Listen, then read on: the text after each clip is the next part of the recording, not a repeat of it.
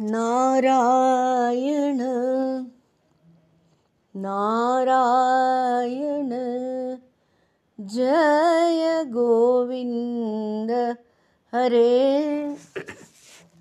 नारायण नारायण। जय गोपाल। हरे।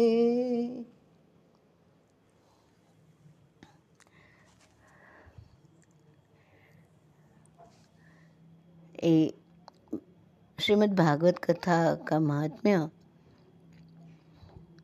सनत कुमार ने नारद जी को कहा, कितने बड़े बड़े ऋषि मुनियम का, वो सब देव ब्रह्मलोक छोड़ के विशाल क्षेत्र में आए और सुनने आए, फिर वहाँ जो ये घटना घटी विशाला क्षेत्र में।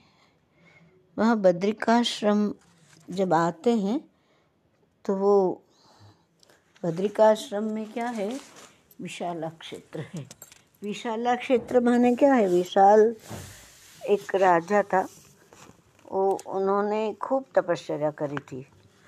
तो विशाला क्षेत्र कहते हैं उसको। अभी तपस्वी को तो करते करते भगवान तो प्रकट होते ही है। तो भगवान हो गए प्रकट। उनका तप फल गया, तपश्चर्या फल गई। वो तो बोले, मांग मांग, क्या चाहिए तुझे? विशाल राजा को बोलते भगवान प्रकट हो गए। तो बोले, क्या चाहिए? मैं तो आपका दर्शन कराऊं। आप तो बस ये तपोभूमि में आपका वास्तव्य हो प्रकट हो आप। और और क्या, आप तो मैं तो दर्शन कर ही रहा हूँ। तो बोले, और भी कुछ चाहिए? तो राजा बोले, अरे मैंने वो कितना हज़ारों वर्ष तपश्चर्या करी। करता रहा करता रहा करता रहा, कुछ नहीं। आपका इंतज़ार में कितना कष्ट हुआ मुझे। तो अगर आप मांगने को ही बोल रहे हैं इतना कष्ट के बाद मुझे दर्शन हुआ। ऐसी कसौटी हुई कि ओहो हो हो हो हो ना ना, आप ना, सबको ऐसे नहीं करना भगवान मैंने। ये विशाला क्षेत्र में तब किया है ना? तो ये क्षेत्र में आप प्रकट भी हो गए हैं तो आपका तो वास्तव्य होना। माने वो भूमि पवित्र हो गई, आपके दर्शन हो गए। तो फिर यहाँ कोई आएगा ना? ये विशाला क्षेत्र में बद्रिकाश्रम के उसमें। तो वो उनको ना आप दर्शन दे देना। इतना इतना मेरे जैसा कितना वर्षों तक करता रहा, फिर मिले ऐसे नहीं। ये क्षेत्र में तब किया कि उनको आपका दर्शन मिले। ऐसे कुछ कीजिए। भगवान बोले, तथास्तु, ऐसे ही हो। तो बोलते हैं कितना अच्छा है। भगवान बोले, सबके लिए तो सोच रहा है, तेरा नाम तो है विशाल, लेकिन तेरा हृदय भी विशाल है। तो इस क्षेत्र को सब लोग विशाला क्षेत्र कहेंगे। बद्री विशाल, लाल की जय। तो ये सब कथा जो है ना स्कंद पुराण में कही है। तो बद्री बद्री नारायण, वो विशाल राजा के लिए आए थे। तो ऐसे ही महाराष्ट्र में जो पुंडलिक हो गए माता पिता की भक्ति करते हैं विठल विठल करके तो विठलनाथ आए माता पिता की भक्ति कर रहे थे।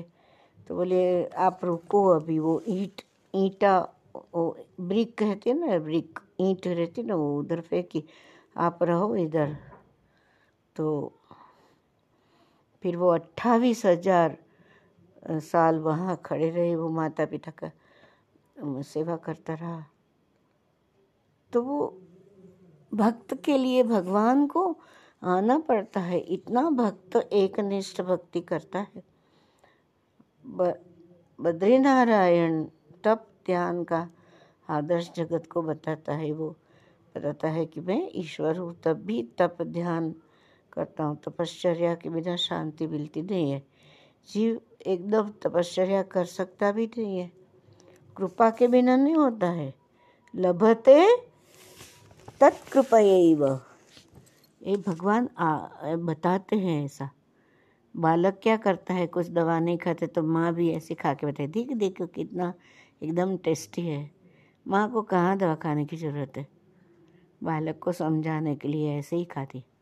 बद्रीनारायण के मंदिर में लक्ष्मी जी की मूर्ति जो है ना वो मंदिर के बाहर के भाग में है। स्त्री संग और बालक का संग तपश्चर्या में विघ्न रूप है। ऐसे पहले के शास्त्रों में कहते थे। लेकिन इसमें स्त्री की निंदा है ऐसा नहीं है। वो काम की निंदा है।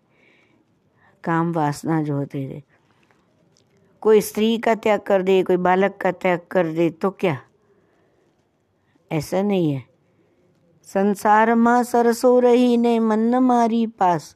अर्जुन सुनो गीता, सार पांडव मान जो निर्धार संसार में सब करते हुए, उसी के बीच रह के भगवान के भजन करते हुए वो ऐसे ही तपस्वी स्त्री होगी कोई तो उसको पुरुष का संग त्याज, त्याज्य है। माने स्त्री के बीच, के बच्चों के बीच रहना, ये बीच में नहीं आता है, दर्शन की बाधा नहीं है। लेकिन उनकी जो डिमांड्स है, उनका जो इमोशनल वेव है, वो जो ये चाहिए, वो चाहिए तो उसमें आसक्ति आ गई कि ये मेरी पत्नी है, उसको मैं कुछ दूँ, ये मेरा बच्चा है तो तो फिर तो तुम नहीं। भगवान का तो अव्यभिचारिणी भक्ति, भगवान का तो स्वभाव ऐसा है अनन्यता, एक हो अनन्यता। एक को ही मानो और वो दूजा तो कोई है ही नहीं। तो